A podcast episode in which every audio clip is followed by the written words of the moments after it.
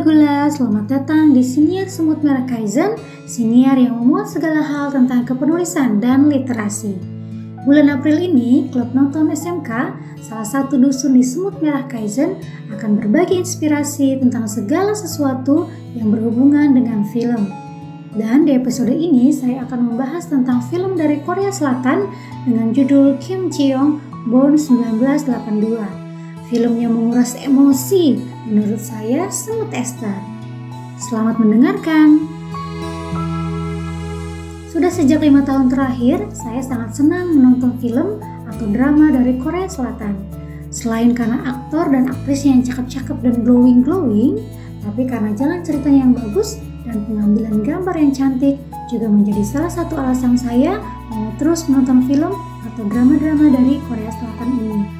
Dan saat ini, Film Kim Young adalah salah satu film yang ingin saya bahas. Karena saya perempuan dan saya pun pernah mengalami sedikit apa yang diceritakan di film ini. Baiklah, mari kita mulai. Film Kim Joo Young Born 1982 diangkat dari novel laris berjudul sama karya Cho Nam Jo. Novelnya habis terjual 1 juta kopi di Korea Selatan dan telah dialih bahasakan ke 16 bahasa. Film Kim Joo Young pertama kali dirilis di Korea pada Oktober 2019 dan disutradarai oleh sutradara wanita Kim Do Young. Sebenarnya di Korea Selatan, film ini menuai kontroversi karena film ini mengisahkan soal feminisme, di mana masih agak tabu membicarakan hal tersebut di Korea Selatan. Alasan saya menonton film ini juga adalah karena dibintangi oleh Gun Yu, aktor kesayangan saya, yang dramanya juga sukses, yaitu Goblin dalam film Train to Busan. Pada tahu kan siapa dia? Pasti pada fans juga nih. Berikut sinopsis dari film tersebut. Kim Jo Young yang diperankan oleh Chung Yang Mi, seorang wanita Korea biasa berusia 30-an ini merasa sangat kesulitan dalam kesehariannya sebagai seorang ibu rumah tangga. Dia menikahi pria yang dia cintai dan memiliki seorang anak perempuan. Ia meninggalkan pekerjaannya demi bisa membesarkan putrinya dan mengurus rumah tangga.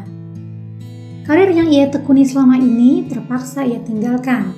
Awalnya semua nampak baik-baik saja, namun perlahan Kim Joo Young mulai merasa berat dan kehilangan jati dirinya.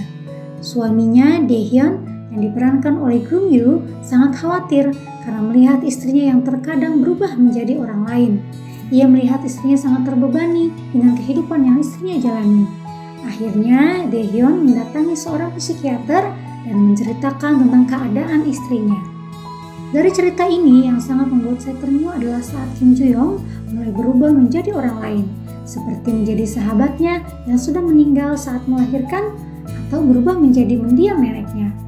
Di setiap scene ini, saya benar-benar seperti merasakan betapa beratnya kehidupan yang dirasakan oleh Kim Jo Young. Jadi, inti cerita yang bisa saya atau kita ambil adalah bahwa mental yang sehat sangat penting untuk menjalani kehidupan, terlebih menjadi seorang ibu. Dengan rutinitas yang itu-itu saja membuat kejenuhan, apalagi dia yang tadinya bekerja dengan jenjang karir yang bagus, kemudian berhenti dan menjadi ibu rumah tangga.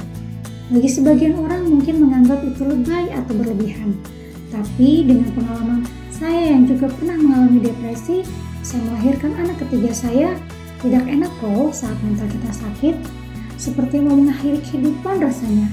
Hmm, berat banget. Siapa sih yang mau sakit, ya kan? Dan yang lebih penting adalah peran keluarga. Peran dari orang-orang terdekat sangat penting untuk dapat membantu agar dapat pulih. Awalnya dulu saat saya depresi, saya tidak mengerti perasaan apa ini, dan saya bingung mengkomunikasikannya dengan suami atau orang tua saya dan masalah mental health ini juga masih belum banyak dimengerti. Jadi saya cukup berjuang untuk bisa keluar dari perasaan ini. Balik lagi mengenai kontroversi film ini. Faktanya, Korea Selatan merupakan salah satu negara yang tinggi akan diskriminasi. Aksi feminisme yang dilakukan sebagai bentuk penegakan keadilan juga dipandang sebagai hal yang tidak pantas di negara tersebut.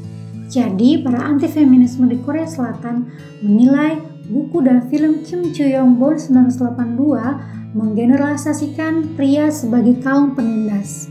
Muncul juga petisi online yang berisi permintaan kepada Moon Jae-in yang melarang penayangan film tersebut.